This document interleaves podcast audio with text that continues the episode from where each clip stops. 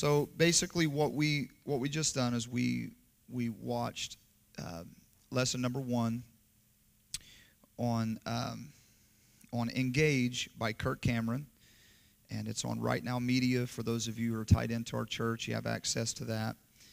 Um, so if you miss a night or something, you can you know get caught up on that. So what we're going to do is we're going to basically go through a few of the things that was said on the video and kind of bring in some more resources uh, tonight to to give us a little bit more clarity uh, with that. It's a lot of information to take in. So so um, I was looking up a few things uh, here today, uh, some statistics about so teens on social media. Teens are being distracted from the important things and their friends, and even they are admitting it. 57% of all teens agree that using social media often distracts them when they should be doing homework. 54% of teens social media users agree that it often distracts them when they should be paying attention to the people they're with. 29% of teen, listen to this, teen smartphone users say that they've been woke up by their phone during the night by a call or a text or a notification. 29 is nearly 30% of them being woke up. 42% of teens agree that social media has taken them away from time they could be spending with friends in person. 42%. Like we heard last night, they've got 2,000 friends on Instagram and nowhere to go on the weekends. I mean, we heard it from last night from that family. She said her daughter on Instagram all the time nowhere to go. On the weekend, she said, Well, where's your friends? She said, I don't have any friends. But what about your Instagram account? So they're losing the, the face-to-face, they're losing very valuable uh, uh, knowledge and, and, and interaction that they need uh, by this taking up and distracting them. So uh, so, what are we doing today? We're knowing the why, we're getting to know the why behind our kids' behavior. Um, that's one thing that I've learned is that there's always a reason. All right? So, in other words, instead of us, okay, and let me just let me just be real up front with you and and uh, candid with you, I guess you whatever you want to call it instead of us standing back and saying, I can't believe this generation, or I can't, you know, it's ridiculous that, how about let's learn why they're doing what they're doing and try to help them in doing what they're doing? I heard something here today. A man was talking and he said, They are the generation of the future, but we are the generation of the present. We are the generation of now. And so, although we want them to come up and play their role, we need to play ours. We can't expect for teenagers to have a solution. They're teenagers. So, who has to have the solution? Who has to gain the knowledge? Who directs? It's us. All right, so we need to shoulder the responsibility of this, figure out the why, and then go on from from there and trying to help this generation. Okay, so we're going to go straight to some of the things in the video that was talked about. Neuroplasticity. All right, he's talking about the ability. What is that? The ability of the brain to form, reorganize connections, especially in response to learning or experience or following. All right, so it's basically what it is is it's pathways that are created here. And this is what's going on in a teenager's head. All right the brain this is what's going on in their brain. What are they doing? They're they're learning. All right and they're going to learn what's in front of them to learn all right? So uh, now we're going to get into here in the future about why that there is uh, a, a, an onslaught from the enemy on this uh, on this generation and why they're attacking them at this age uh, a little bit later on a different lesson. But it's a very important age because they're learning. They're growing. All right?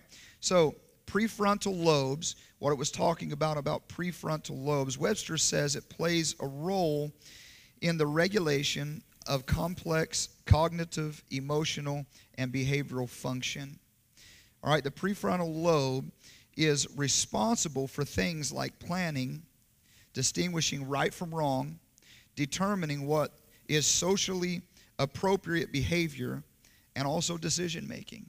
So, what are you saying, Brother Jared? That's what is growing. All right?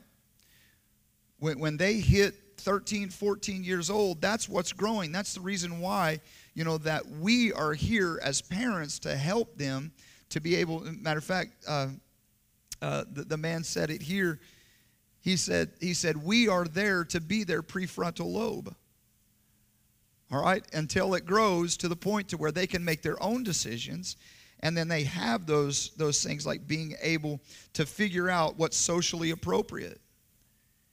All right so in other words what are you saying brother jared? I'm telling you that if you put a three-year-old in a real fancy restaurant and put a plate down there and you and you put a, uh, a, a, a you know all the, the you know the different forks and the different spoons and the different utensils he's not going to care about no utensils. He's going to make a mess and all things he don't he don't know anything about what's what's socially appropriate. That's what they're learning all right? So during this what are what are they being taught whenever they go into social media? Well it just depends on what social media wants to teach them Okay? So that's the reason why it's so important that we play the role as the parents and we pr- play the role as this generation in being that prefrontal lobe and helping them throughout this process until they can come to the point that they know how to act socially, until they come to the point that they can make decisions. All right, I tell my children, I say, all right, it, you you you need to have self-control, and if you can't control yourself, then what happens? Then I have to control you. I don't want to control you. I want you to control yourself. All right, but there's there are certain things that I can't expect them to do right now. I have to teach them to do that. And if you've been in any of my classes on parenting, you'll know that whenever I talk about discipline or I talk about correction, we don't call it punishment, all right? They're being corrected for something. When i talk about those types of things one of the you know we always talk about you know how, do, how you, you to are you to spank them are you going to give them a timeout? Are you to you know what are you going to do with them the biggest thing that you can do for your child in the correction process is teach. Instruction is the number one thing that should be the most time spent should be on teaching and I don't care if you're screaming at them, telling them to get in, get, you know, go put their nose in the corner for five minutes, or if you're if you're giving them a spanking. Either way, if you do it without teaching them, it's wrong. All right, because teaching is the most important thing. Okay, so we have to be that for our children. Why? Because literally in their their uh, uh, brains, it's not developed yet. It's working on it but it's not. Some people say, man, they, some people never develop it. You're probably right. As a matter of fact, we're going to get to some of that. All right? The limbic system is talking about in, pure, in, in uh, uh, puberty is associated with emotions such as fear, pleasure, memory, motivation, various functions that's, that's, that is, that is uh, uh, uh that this is growing and, and they're learning things and they're so all of this we may see behavior we don't understand in them. Anybody ever look at your kid and say why? Anybody ever do that? Anybody ever look and say why would you do that? Yeah we got hands going up everywhere. Why would you do that? All right well they're not developed enough to know better okay? So you have to teach them uh, in that all right? So uh, uh, you know, it, it's important for us to understand that they don't understand. Okay? All right, so we have to train them in that area. All right, kids are learning at a rapid rate, and this is something that I wanted to stress here tonight. So,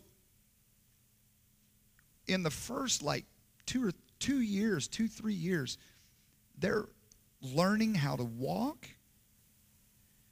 They're learning the vocab. They're learning a language a lot quicker than I can learn a new language right now. I'll tell you that.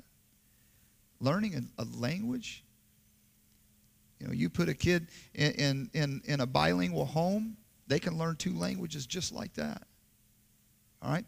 So, what are you saying, Brother Jerry? I'm telling you, they're learning at a rapid rate. All right, the teenage brain also is in the stage of growth and trying to learn and understand things. All right, and I like I like how they put it on on the video. It's like a, a vehicle on a journey, but with no brakes, no restraints. All right, no consequences. They don't understand those yet. We got to teach them that, and really, life teaches them that as well. You know, you we, we talk about the the red hot stove. You know, uh, the disciplining like the red hot stove. You know, you touch the red hot stove, it's going to hurt every time you touch it. All right? It's going to hurt if you touch your whole hand on there. It's going to hurt your whole hand. If you touch your little pinky on there or something, it's going to hurt your pinky. So it's teaching you consequences. All right, the more you do, the worse off it is. All right, so there's things like that that you're that kids are learning uh, that life teaches them. All right, so that it's important for them to understand. Teenage brain is a state state of growth, trying to learn and understand things. All right. If you haven't if you haven't read about the uh, the red hot stove, I I'd like to for you to put that on your notes and look that up. That's a really good teaching method. It's an instant thing that happens. All right. You got to be instant whenever you're correcting as well. All right. It's um, so that's what that's where parenting comes in. Uh, the, the, the car, if you don't parent, if you don't give restrictions, if you don't give, and I don't like to call them restrictions, I like to call them guidelines. All right, if you don't have lines on the road, all right, if you don't have brakes on the car, if you don't have, then they're going to end up in a ditch or, or, you know, off a cliff somewhere. All right, so that's where we come in as parents. And this is where we're, we're, we're what we're seeing now. We are seeing this generation as a vehicle driving off cliffs because parents aren't stepping up to the plate and saying, I'm going to give you lines, I'm going to give you brakes, I'm going to give you a speed limit. All right? You see what I'm saying? We're going to start off in town at 25. They're going to move to 35. Anybody ever been through Fairland? You better slow down when you go through Fairland. All right? I'd ask a raise a hand of everybody who's got a ticket there, but you probably throw coffee at me. All right? So we got to give them those guidelines. In other words, we have to step up to the plate, all right, and do this. So, so it's important. Uh, we we in our classroom done a done a study here. It's been a while back, a few years back or so, but we had we had the youth in there and the young adults in there at the time. We was back here in this back room. And as we were in there, we were talking about uh, the dangers of the data plan. All right, and I was uh, now this is this was you know people were getting cell phones at you know 9, 10, 11 years old. And so the majority of everyone that was in there that was a teenager had a cell phone. All right, and I, I asked these teenagers, I said, I said, what do you think a good age for you to get a cell phone is? And the the lowest answer that I got, now keeping in, keeping in mind that some of these kids were below this age, the lowest age that they gave me was 16. Now I'm talking right from their mouths and telling me that it's dangerous to have a cell phone. All right? So if we give them something and just say, you know, you're responsible for this, you're they're not they're not developed enough to be responsible. All right? That's our job. You don't give uh, you know, uh, uh, your, your child a gun It's like Bob said here the other night. You don't give your child a gun and say, be responsible, do you? You don't teach them how to load it and get it cocked for them and say, here you go, nine, 10 year old. No, you don't do that. All right, this is the same type of mentality that we have here. It would be crazy for me to do that without any guidelines, without any, you know, my kids like to shoot. They do. But they know if they get something other than the BB guns out, Daddy's got to go down there and get it all set up for them, go over everything with them, shoot with them for a little bit. All right? They know that Jared's the only one, all right, who can who can shoot. Probably Kelsey too, but I don't know. I feel she been wearing that Kentucky sweatshirt. I'm not real sure. Matter of fact, we got somebody else here, Brother Nathan, with his Kentucky. He said he heard me last night talk about in the podcast, you know, the, the Kentucky shirt, so he had to come show. Man, they're showing up out of the woodwork. I don't know what's going on here. I thought we were in Missouri. I want to go over. I want to. I want to talk uh, to you about something that I, I found this uh, today. In a safety uh, magazine. Why is the teen brain more vulnerable to addiction? And basically talks about what what the uh, uh, uh, what teen addiction looks like. I'm not, for the sake of time, I'm not going to go through everything, but I, am going to put this on the table out here, and you guys can go through this if you'd like to. Just a few little things that I wanted to, to bring out here.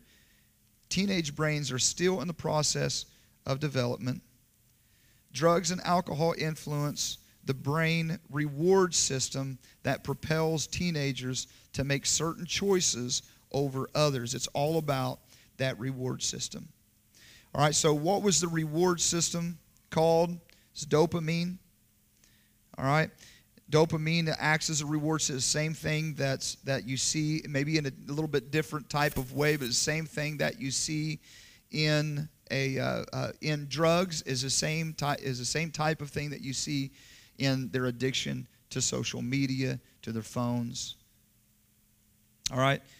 Uh, so, and last of all, overall, Despite the teen's vulnerability to addiction, potential substance use can be avoided by educating them on the subject.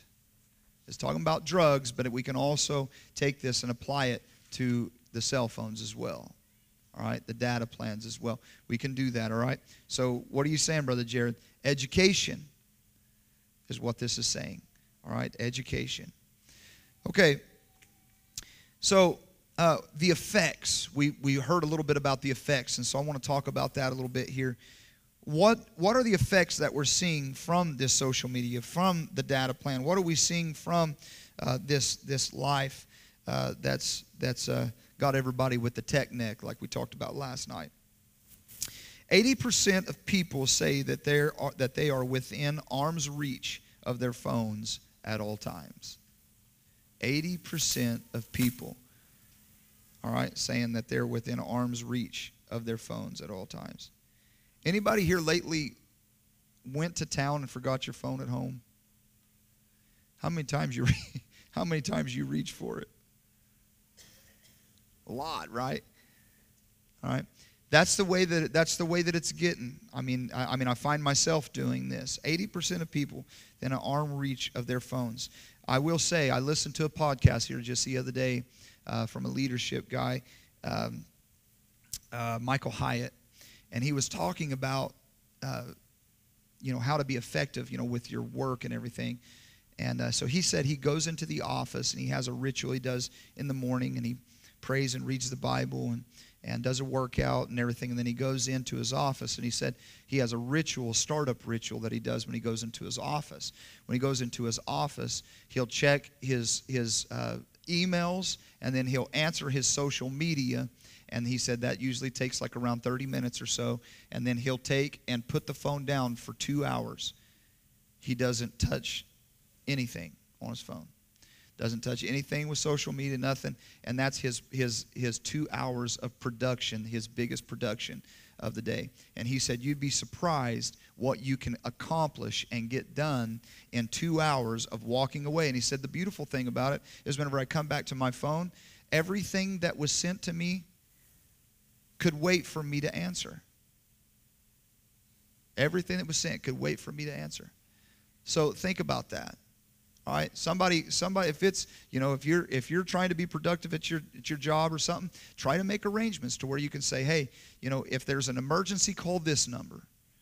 You know, call the guy who's who's you know at the front uh, desk or something. They can come in and talk to me or tell me. Or, you know, and, and so what you're doing is you're allowing yourself to be productive, and you're going to get so much more done during that time because you're not being what distracted. All right. So, what, how do we relate that to our kids when they bring their homework home or whatever? If we want them to be productive, we say, okay, let's put the phones down. Right? All right, so we can be productive during this time. How about a productive meal to where you're able to, you know, have a productive family time? Then you put your phones away for the 45 minutes, an hour while you eat and nobody is looking on their phones, not even the parents. Why? Because, as I said last night, they're gonna they're gonna more. How did I put it? We teach more by what's caught than, than by what's taught. All right. So, all right. So, very important. Kids on their phone up to seven hours a day. Seven hours a day, what they say, up to seven hours a day. Did you know that on your, if you've got a, a an iPhone, uh, you can look on your screen time and it'll tell you how much time that you spent on your screen. Okay? On screen time, looking at your phone. It'll even break it up into social networking, education, uh, entertainment. It'll break it up into everything. Look at mine right now. All right, so did you know that you can put limits on your kids' iPhones? If you've got an Android, you need to switch. I'm just kidding. They probably got with, the, with that too. Me and Brother Colby's going back and forth on that all the time. So, what are you saying, Brother Jared? I'm telling you that there's ways that you can help your children. All right? There's ways that we can help this next generation that's coming up. How many of you think that that girl that we watched last night in that video wanted to stay home on the weekends? Don't you think it'd be awesome for a mentor to step in and say, This is how you make a friend, sis? All right? Do a little bit of teaching there, and then maybe the next weekend or the next weekend, she maybe could go out with the church youth group. All right, you see what I'm saying? So, very important. Seven hours a day, that's crazy.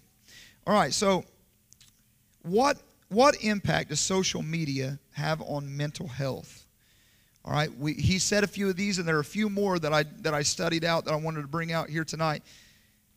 These are proven things that social media has on the teenage generation right now. All right, they're suffering from depression because of social media.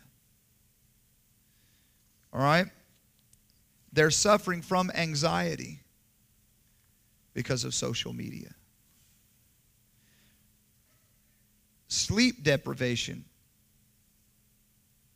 We just talked about how that, what was it, almost 30% that are woke up by a text or a notification or, all right? Envy. Envy is another one.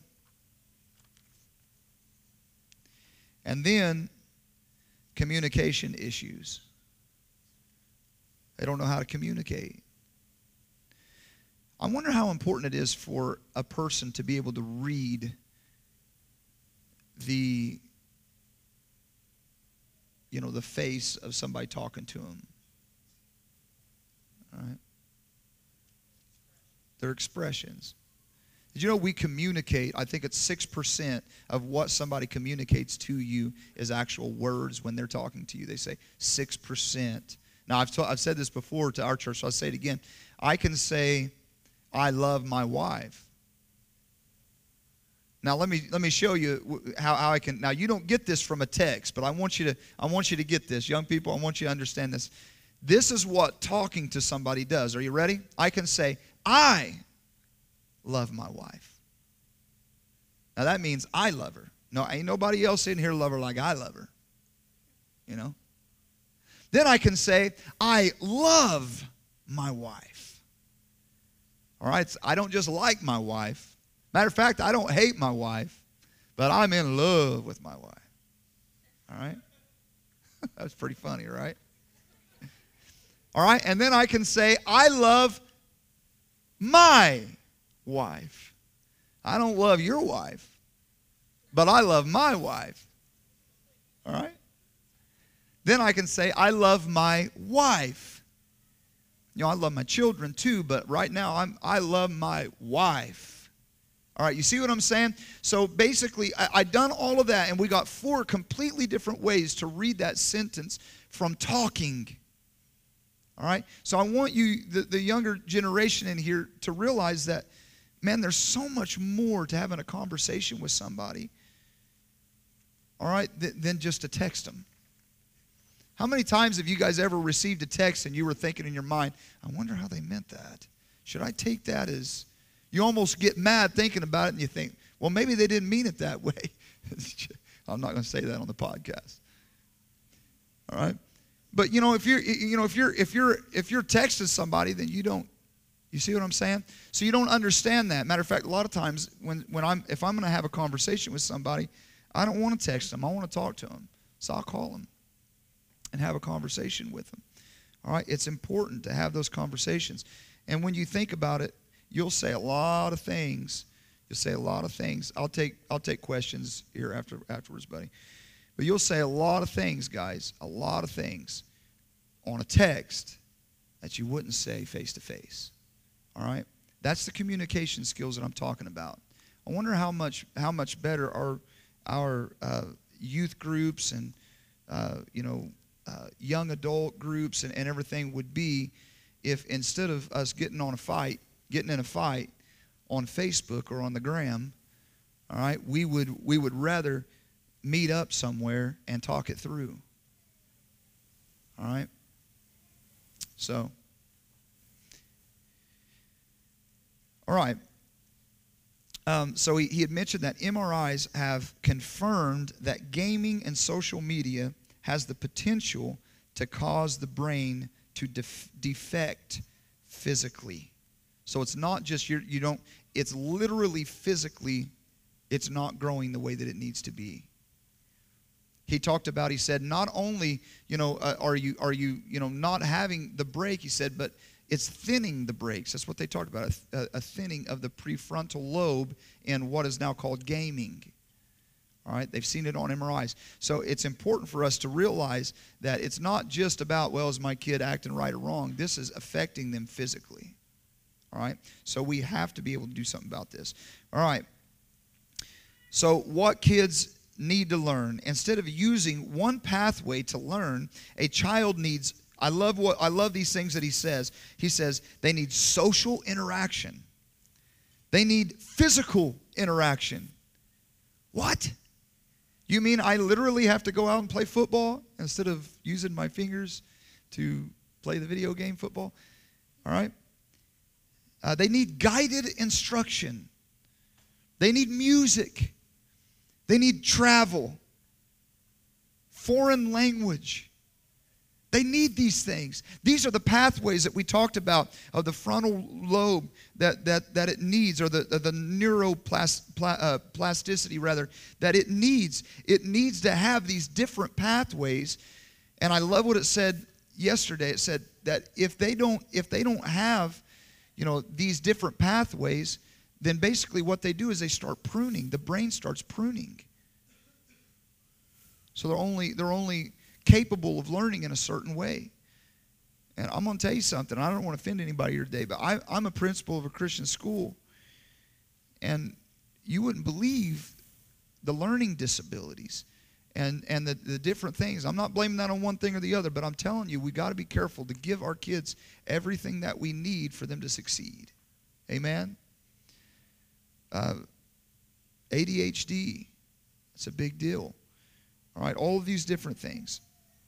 All right, so um, social media. Now listen to this. This is good. Social media. This it was talking about how our kids learn. Now I know that there are supposedly learning tools and everything, and I'm not saying that they can't learn from these learning tools, but social media is an entertainment technology. All right? It is not a learning tool. It's only, or it, it is also linked to a marketing platform that is there to learn and influence the person's purchases, opinions, and so forth. It's learning them. Matter of fact, those games that our kids play, how many guys, any, any of your kids ever bought uh, another app or, or rented something or bought you know an extra coins or something from any of those games you know that you you're you have them they're playing and all of a sudden you look over there and they're they're at a place that you never even knew. Why is that? Because they got little pop-ups that, that come up here and there. It's not a learning tool all right?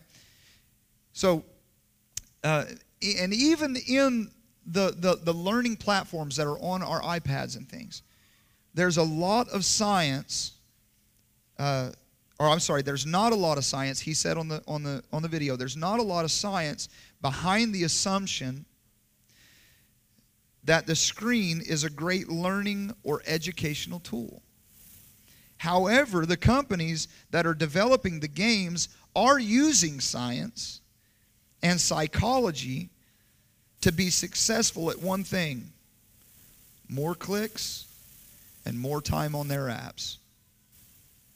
They are, I, I guarantee you, they are spending a lot of money on that, on trying to figure out how to keep our kids on their platform. All right? So, what's the greatest way that we can teach our kids the ABCs? Is it going to be from us saying, here's, a, here's an app, here's an iPad, here's a tablet, here's a, or is it going to be us taking the time to become that teacher in their lives. And then we wonder later on why we're not why they're not listening to us. Well, we we didn't teach them. All right, we let our screens teach them. Is that okay to say? Is everybody all right? Not getting any tomatoes or anything as yet, so. All right. They're using things like classical conditioning and intermittent uh, reward methodologies to, to get the child to stay on their app.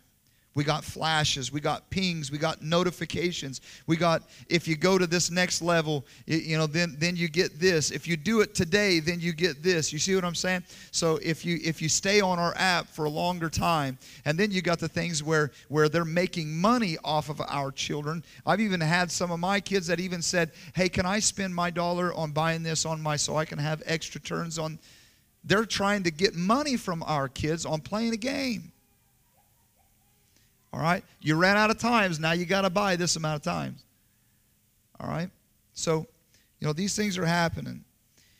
Uh, flashes, pings, notifications, all of these types of conditionings that are going on. What do you do when you hear things like, uh, like we did tonight about pornography, the issue of pornography? you know, having problems with developing brains in our children.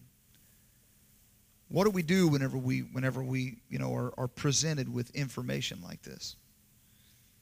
Whenever you hear something that says that the blue light that they're calling it, which is on your screens, is actually causing sleep deprivation from your children. Well, it's been proven that if you stop two hours before you go to sleep, that you won't have a problem with it. So, what do we need to do? That sounds like a guideline to me. Right? Two hours before you go to sleep, it's going to be family time now. All right? Mom and dad are the only ones that, that are going to have their phone. We're going to have it ready to answer an emergency phone call or ready to whatever but this is time where everybody we want to get good sleep tonight how many of you guys know how important sleep is i mean you want to talk about something that's that's that's vital to a child sleep is one of the most important things that they get and i'm going to tell you something very few in this school here are getting the sleep that they need you know how many times i've heard people say I was up till two, three o'clock in the morning. You know, I'm, three o'clock seems like to be the time that everybody goes to sleep now, at, at that age. And here's the key: probably some of your kids, and you just don't know it. All right, they're they're on media, they're watching a, a movie. You know, they're just how how can we stop that? Sounds like a guideline. Maybe we haven't put their phones uh, you know, in, in, in a specific spot, maybe by your bed or something in a basket, a nice brown basket. Maybe some fluff underneath it so screens don't get. See, I'm giving you all kinds of ideas. All right? So, what do we do? We put guidelines. This is what we do as parents. This is what God's called us to do. Why? Because their brains aren't developed enough for them to make that choice on their own. Now, I will reiterate something that I said last night, and I think that this is very important. We want them to be on board.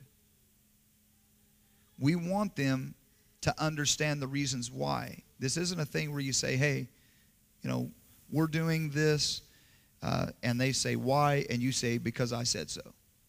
That's the reason why we wanted the kids in, the, the teenagers in here because we want them to understand what's going on right now and that they need a lot of different interaction right now rather than just being on a screen. All right? They need so many different pathways of learning. And I love what they said at the end. You look at your kid and say, Help me help you. All right? All right, so that's what we want. We want to put those guidelines down. We want to put those boundaries down.